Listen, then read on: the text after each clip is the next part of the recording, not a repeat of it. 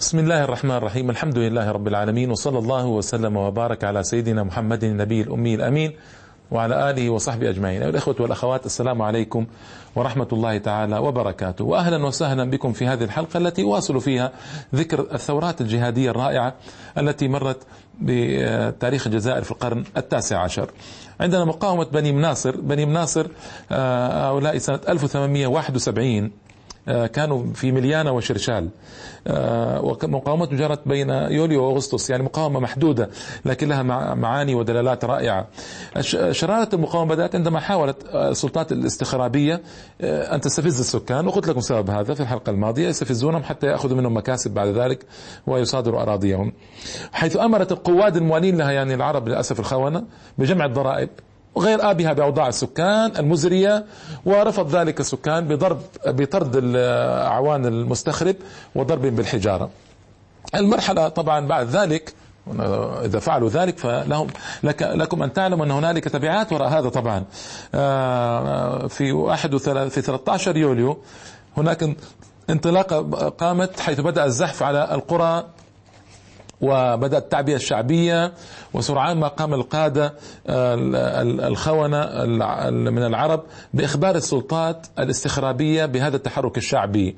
هذه نقطة خطيرة لأن هناك تحركا شعبيا آه، اجتماعا بحيث آه، القرار القتال بدأ من هذا الاجتماع. كان هناك بعض الخونة العملاء أخبروا أخبروا فرنسيين فاستعدوا واتخذوا التدابير لمواجهة هذا. طبعا آه، المواجهة هذه كانت آه، صلبة وصعبة. أنا ما لن أتحدث بعد ذلك كثيرا عن النتائج. النتائج معلومة. في النهاية انتصار الفرنسيين على الأهالي الضعفاء المساكين. حتى لا أتعبكم نفسيا لكن في الحقيقة آه، كثفت السلطات الفرنسية قواتها العسكرية وهجومها على مناطق الثورة بقيادة عدة ضباط. وسقط بعض القواد المسلمين شهداء. هدمت الزاوية في مليانا. آه، استسلم الناس في 21 أغسطس. تعرضت العائلات الثورية لتدمير المنازل وإعدام بعضهم وتشريد بعضهم الآخر ومصادرات الكثيرة. وانتهت بذلك ثورة بني مناصر. إنما ذكرتها لأعدد الثورات الموجودة آه، في تلك المدة. مقاومة الصبايحية والكبلوتي أيضا مقاومة إحدى المقاومات الشعبية التي جرت أيضا في سنة 1871 آه هذه طبعا آه طويلة ومؤثرة أيضا في كما في ردة فعل الفرنسيين على هذه المقاومة ردة فعل غير طبيعية آه أحكام الإعدام آه، أجريت لهؤلاء السكان. وكل هذا بسبب أن السكان لم يرضوا بالظلم الفرنسي. هذه هي الحقيقة التي يجب أن نفهمها ونعرفها ما رضوا بالظلم الفرنسي؟ سأمر على عدد من الثورات سريعا وعندي ثورة أريد أن أركز عليها جدا. مقاومة اللوراس آه، سنة 1879 بزعم دعوة الشيخ محمد عبد الرحمن آه، لهذه المقاومة أيضا آه، انتهت طبعا كالعادة بانتصار الفرنسيين لكنها آه، لكنها بدأت سببها هو أن الأهالي هجموا على المتعاونين مع السلطة الاستخرابية الفرنسية. ما رضوا ما رضوا أن يقبلوا بهم كقادة عليهم وجامعي ضرائب ومذلين لهم. وتمكنوا من قتل القائد العميل. وهذا القتل طبعا إذا حصل ف... ف... يتبع ذلك أن ترسل فرنسا. بعض القواد العرب العملاء الآخرين قتل الثلاثة الذين أرسلته فرنسا بعد ذلك مما استدعى تدخلا عسكريا آه، فرنسيا آه، لا بد منه بعد ذلك. وهذا التدخل الذي جرى نتج كالعادة عن آه، قتلى وأسرى وبعضهم هرب إلى تونس بحيث أن حتى لا يتعرض الهلاك على يد المستخرب الفرنسي. وسقط الضحايا قدروا ب 560 شخصا وكان وأعدم 14 شخصا وحكم على بعضهم بالأشغال الشاقة إلى آخره كالعادة. ونفي بعضهم إلى جزائر كورسيكا وغانا فرنسية. قصة محزنة أمر عليها بسرعة حتى لا أحزن قلوبكم. أريد أن أقف عند يعني هناك مقاومة أخرى قد بعض المقاومات مقاومة مولاي الشكفة عام 1871 منطقة جيجل آه، وما جاورها. آه، أيضا كان فيها بعد ديني قوي وفيها مقاومة للظلم والطغيان. هذه أيضا مهمة. الفرنسيون اعتمدوا على الخونة في مراقبة تحركات الانتفاضة ورجال الانتفاضة واستطاعوا أن يأسروا بعض القوات بسبب هؤلاء الخونة.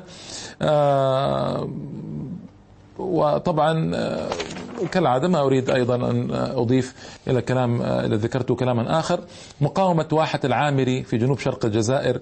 هذه المقاومة بسبب أن فرنسا أرادت أن تضع بعض الحدود والسدود بين بين رؤساء القبائل وتفرق بينهم وتضع فيهم الإحن والنزاع والمشكلات الكثيرة.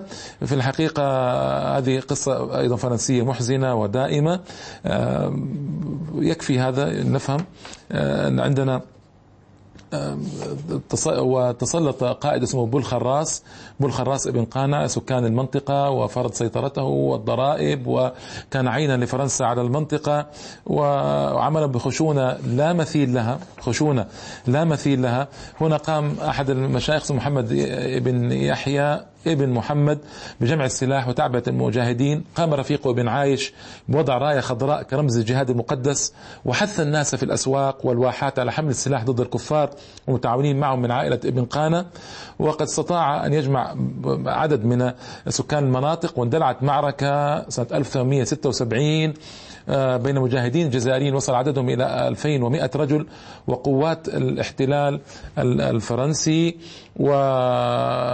ووجد طبعا هنالك قبائل التفت مع الفرنسيين موالية لهم للأسف الشديد. وجد المجاهدون أنفسهم بدون آه، دعم خارجي معركة ما كانت متوازنة.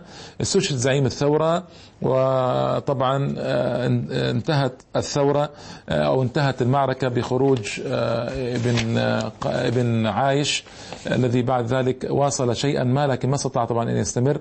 وانتهت هذه الثورة. هذه الثورة نتج عن تخريب الواحة تخريبا كاملا واحة العامري من هدم المنازل وحرق الأشجار وقطع النخيل كالعادة. مصادرة الأملاك العقارية لسكان الواحة وتسليمها للفرنسيين وعوانهم الخونة. آه، الغرامات آه، إرغام السكان على أعمال السخرة المتمثلة في شق الطرقات ومدها ما بين باتنا وبسكرة ويكفي هذا أيضا وجعا للقلب. مقاومة أولاد سيد الشيخ هذه أيضا في الجنوب الغربي من الجزائر وهذه مقاومة أيضا آه، ما أريد أن أقف عليها كثيرا إنما فرنسا عمدت إلى هذه قبيلة كبيرة ومهمة آه، عمدت فرنسا إلى شق صفها فجعلته آه، قسمين رئيسين.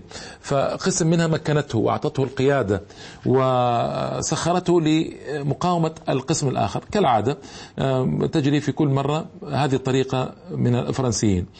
آه هذه المقاومة مقاومة أولاد سي الشيخ مقاومة ناتجة عن عزة. لم يرضى الهوان هؤلاء أولاد سيد الشيخ قبائل لهم عزة ولهم كرامة ولهم منصب في بلادهم أو في أماكنهم وكانوا في الجنوب الغربي من الجزائر مع حدود بلاد المغرب. آه لكن فرنسا عملت على إهانتهم فثاروا. فثاروا ثم قضت فرنسا عليهم كالعادة في معارك عديدة وكثيرة واستشهد عدد من زعمائهم واستشهد عدد من الأفراد وانتهت هذه الثورة. هنالك مقاومة مهمة أريد أن أعرج عليها مقاومة المقراني. مقراني كان كان عاملا آه، لفرنسا وكانت وضعته باش آغا. باش آغا على مدينة اسمها مجانة باش آغا فرنسا أهانت المقراني وهؤلاء الفرنسيون ليس عندهم باقة الإنجليز في بعض الأحيان. الإنجليز يقربون النتائج واحدة بين الفرنسيين والإنجليز لكن الإنجليز يعني يضعون السم في العسل وأما الفرنسيون فهو سم مجرد وكامل. هنا اضطرت أو اضطر المقراني أو اضطرته فرنسا اضطرارا أن يقاتل. اضطردت اضطرارا. آه، رفعت عليه نسبة الضرائب آه، جاء به الوالي وأهانه. آه، قللوا اضطر في أيام المجاعة أن يستدين يطعم جماعته من رجل هنالك يهودي. هذه السدانة طلبها طلب المال من الحكومة الفرنسية حتى يدفع الأموال المطلوبة منه. بالربا للأسف. آه، ما وافقت الحكومة الفرنسية. كان صار مديونا صار وضعه صعب جدا. آه، ذهب إلى الحاكم العسكري للمنطقة وقدم له إشارة الباش آخر وقال أنا مستقيل ما أريد. الحاكم يوضع أن يلطف الجو معه ويرضيه يعني ويحاول أن يقلل الخسائر ما استطاع إلى ذلك سبيلا. ماذا قال له؟ قال له لابد أن تصبر. حتى يأتي الأمر من من الجزائر بإعفائك. وأنت مسؤول عن منطقة عن كل ما يقع فيها من جرائم لأنه باش آغا يعني رئيس أول للمنطقة وهذا أثاره أكثر وأغضبه أكثر وزاد من حنقه على الفرنسيين. وخرج وعقد مؤتمرا مع القبائل. أعلن فيه التوبة والندم الشديد على أنه خدم الفرنسيين مرحلة من عمره وطلب منهم إقامة الجهاد في سبيل الله. كان له آه، أخ اسمه أبو مرزاق آه، وهو آه، محمد المقراني واستعان بأولاد الحداد. الحداد هؤلاء طريقة صوفية مجاهدة لهم باع في الجهاد. كان الحداد هذا رجلا كبيرا في سن فوق السبعين وكان له أولاد سي عزيز وسي محمد. تعاون مقراني مع سي محمد وسي عزيز وقام بمعارك كثيرة في الحقيقة في آه، منطقتهم مجانة وما حولها وكان لهم أثر كبير. إلى أن الخونة كالعادة ما سمحوا للمعارك بالاستمرار استغلوا فرصة أن ينفرد المقراني مع مجموعة من جيشه. مجموعة قليلة جدا من جيشه ليصلي فدل أحد الأعوان الخونة آه، دل عليه فضربوه بالرصاص وهو في الصلاة فجاء الرصاص في جبهته رحمة الله تعالى عليه فسقط. أرجو أن تكتب له الشهادة إن شاء الله بإثر توبته من التعاون مع الفرنسيين. أرجو أن تكون الشهادة ممحصة لذنوبه ومكفرة لخطاياه التي صنعها رحمة الله تعالى عليه. كان عنده أخو استمر بالقتال بومرزاق حتى أسر بعده بحوالي أربع سنوات هذا في 1872 آه، لا بعده بسنة آسف 1872 و وهنا طبعا أيضا مما أغضب المقراني قانون آه، كريميو. ما هو قانون كريميو هذا؟ ومحامي يهودي استطاع أن يقنع الإدارة الفرنسية بوجوب تجنيس اليهود. وكانوا بضعة عشرات من الآلاف في الجزائر وفعلا توصل آه، إلى في الوقت نفسه في 1870 71 إلى قانون استصدره بتجنيس اليهود. وانتقل اليهود كما قال العرب من محكومين إلى حكام. يعني تساووا لما أخذوا جنسية فرنسية صاروا من طبقة الحكام. فالعرب تألموا وتألموا جدا خاصة العاملين مع الفرنسيين مثل مقراني وجماعته. قال نحن خدمناكم طويلا وعملنا معكم طويلا و... وجئتم الآن جعلتم اليهود أسيادا علينا ومكنتموهم من البلاد. كيف يكون هذا؟ لا يمكن أن أتعامل مع يقول أضع نفسي تحت رحمة يهودي أبدا. هذا من الأمور التي أيضا أحنقته. وأغضبته. وعندما تحدث عن عمالة هنا يعني عمالة محزنة مما جرى اولا في قتل المقراني ثانيا بأنه دائما آه، يدلون على آه، المقراني وعساكره وأماكن جهاده وأوقات الجهاد انهم يجتمعون ويقررون بينهم بعض العملاء ويذهبون يخبرون الفرنسيين. وهذا أمر مؤسف في الحقيقة لكنه يتكرر كثيرا وأكثر من مرة كما يقولون. آه آه له أخ كما قلت لكم بومرزاق آه، اسر في 1872 آه، وأيضا أولاد الحداد هؤلاء آه، حاولوا جهدهم لكن ما استطاعوا أن يصلوا إلى شيء وانتهت ثورة المقراني بسبب هذا. الحداد بالمناسبة رحماني أيضا والرحمانيون قلت لكم إنهم طريقة صوفية مجاهدة لها أثر كبير في الحقيقة في الجهاد في سبيل الله في الجزائر. هنا احمد بومرزاق شقيق شقيق الباش آغا آه، استطاع أن يقوم بأعمال جليلة في الجهاد واستطاع أن يجمع معه عديد من القبائل لكن للأسف الشديد كان هناك قائد اسمه أحمد بوزيد بوزيد هذا ابو زيد بن أحمد أعني. أبو زيد بن أحمد للأسف أخذ على عاتقه اسمعوا كما بالتعبير لأنه مهم أخذ على عاتقه إعلام الفرنسيين. عن كل تحركات بومزراق كل تحركاته. وما تقوم به قوات الثورة من جهد في برج الأصنام في جبل آه، مقرنين. غير أن أبو مرزاق لم ييأس من إمكانية التأثير على عملاء فرنسا وأنصارها واتبع في ذلك أساليب الترغيب. والترهيب لكن في الحقيقة ما استطاع أن أن يصنع شيئا كثيرا نجح نجاحا محدودا ومحدودا جدا.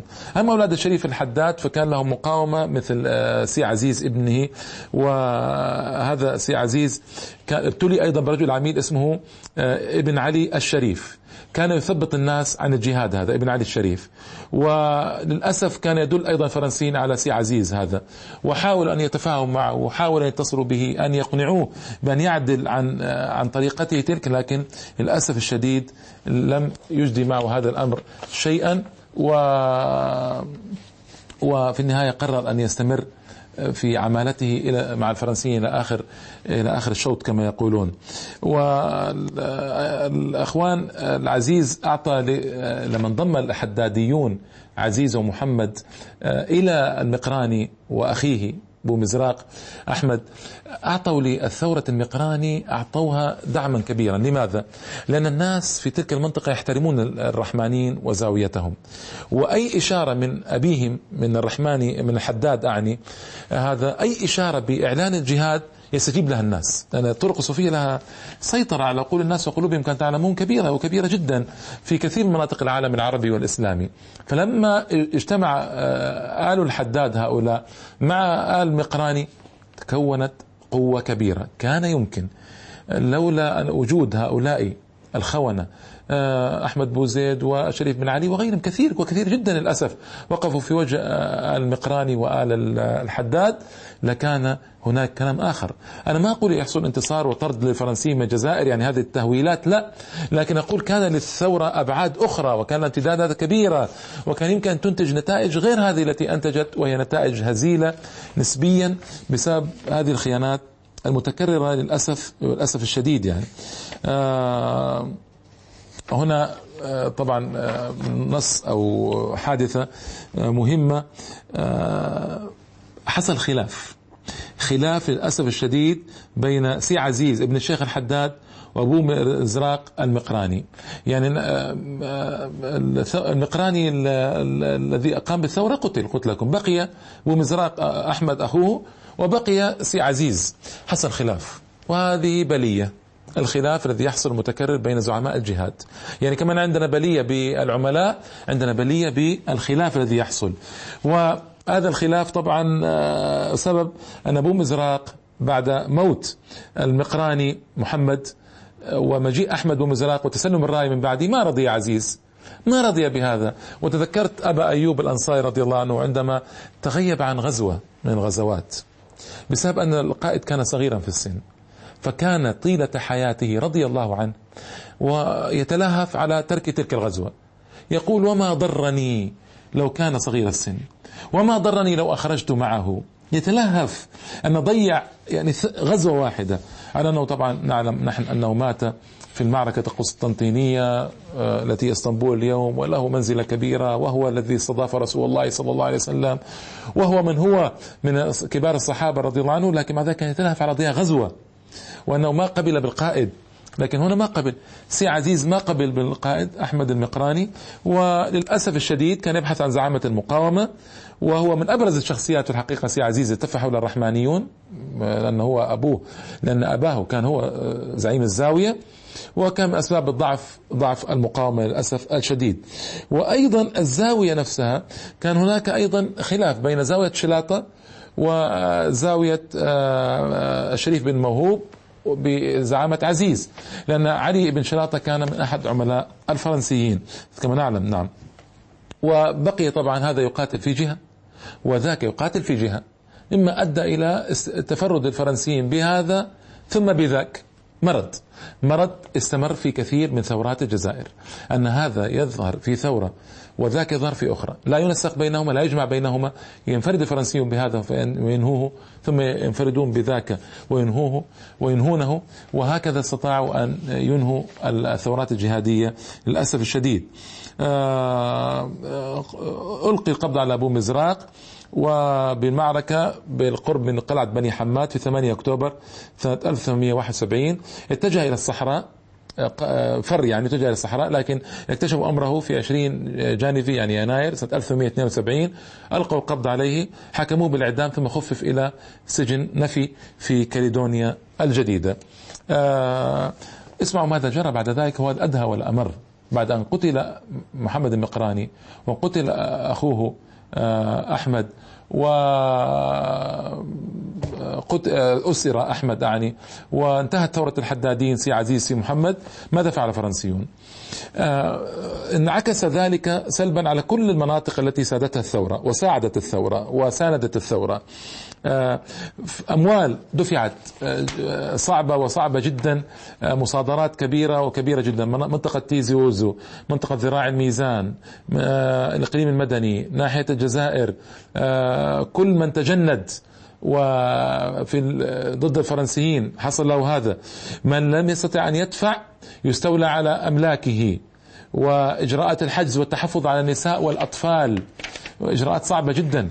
مجموعة القبائل التي حملت الثورة آه، بلغت قيمة ما دفعوه قرابة آه، ثلاثة ملايين إلى ربع المليون من الفرنكات.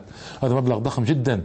وجردت القبائل من أسلحتها بلغت قرابة آه، ستة آلاف وأربعمائة بندقية وألف ومئتين تسعة وثلاثين مسدسا وألف وثمانمائة وستة وعشرون سيفا وثلاثة مدافع. هذه القبائل يعني بالنسبة لهم هذا عتاد ضخم وضخم جدا ومهم جردوا منه. إحالة الموقوفين من قادة الثورة الرئيسيين على المحاكم العسكرية وقهرهم وإذلالهم. آه واستمرار تغريم السكان مبالغ وصلت إلى ستة من ستة وثلاث إلى ستة وثلاثين مليون نصف مليون من الفرنكات آه خصص هذه كل هذه للاستيطان الذين قدموا الفرنسيون الذين قدموا من الزاس واللورين آه إلى فرنسا وقادمين أيضا من جنوب فرنسا. مصيبة. مصادرة أراضي القبائل. حبس المشاركين في الثورة دون محاكمة ومنهم زوجة الباش آغا محمد المقراني وابنته وابنة شقيقه بومرزاق آه، سياسة النفي القسري إلى كاليدونيا الجديدة وإصدار أحكام الإعدام.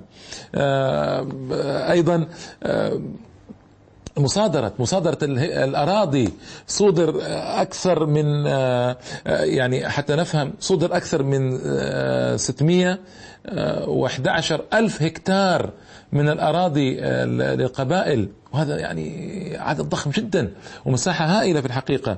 بما ذلك بما في ذلك كل أملاك عائلة المقراني المنقولة والعقارات وعائلة الشيخ الحداد آه، رئيس الرحمانيين المنقولة والعقارات كلها صودرت وهذه كانت مصيبة ومصيبة كبيرة في الحقيقة. هذه الذي جرى هنا من آه، ثورات التي في هذه المدة الزمنية التي هي موضحة أمامكم في الشاشة. هذه الثورات أيها الإخوة والأخوات انتهت أيضا بانتصار الفرنسيين. قلت لكم هذا انتصار كان يعني انتصارا ناقصا ساقطا. لأنهم يواجهون في الجملة سكانا عزلا من السلاح.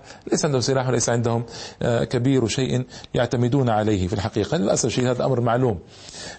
بقي لنا من الثورات الجهادية الثورات التي ستكون بعد ذلك من 1881 إلى 1908 هي آه، مقاومة طوارق ومقاومة الشيخ بوعمامة آه، بعد أن أذكر هاتين الثورتين سأذكر آه، سردا عاما أو العبر والعظات من كل هذه الثورات ولماذا لم تنجح النجاح الكافي الثورات الجهادية التي جرت في القرن التاسع عشر الميلادي. ثم أدلف بعد ذلك إلى القرن العشرين وهو آه، وهو واحة شاسعة متسعة جدا. سأعمل جهدي على اختصارها إن شاء الله تعالى المشاهد. وبانتهاء هذه الثورات آه، تنتهي المقاومة الفعلية العسكرية وينطلق العمل إلى عمل سياسي فكري ثقافي. سأبين ذلك بالتفصيل إن شاء الله تعالى. آه، أيها الإخوة والأخوات أرجو أن أكون قد بينت لكم ما أستطيع البيان فالأمر طويل والثورات كثيرة ومتعددة. وإلى اللقاء إن شاء الله تعالى في الحلقة القادمة. سأسرد فيها ثورتين الطوارق في جنوب الجزائر وثورة الشيخ بو عمامة وثورة رائعة وجميلة جدا. وإلى اللقاء. والسلام عليكم ورحمة الله تعالى وبركاته.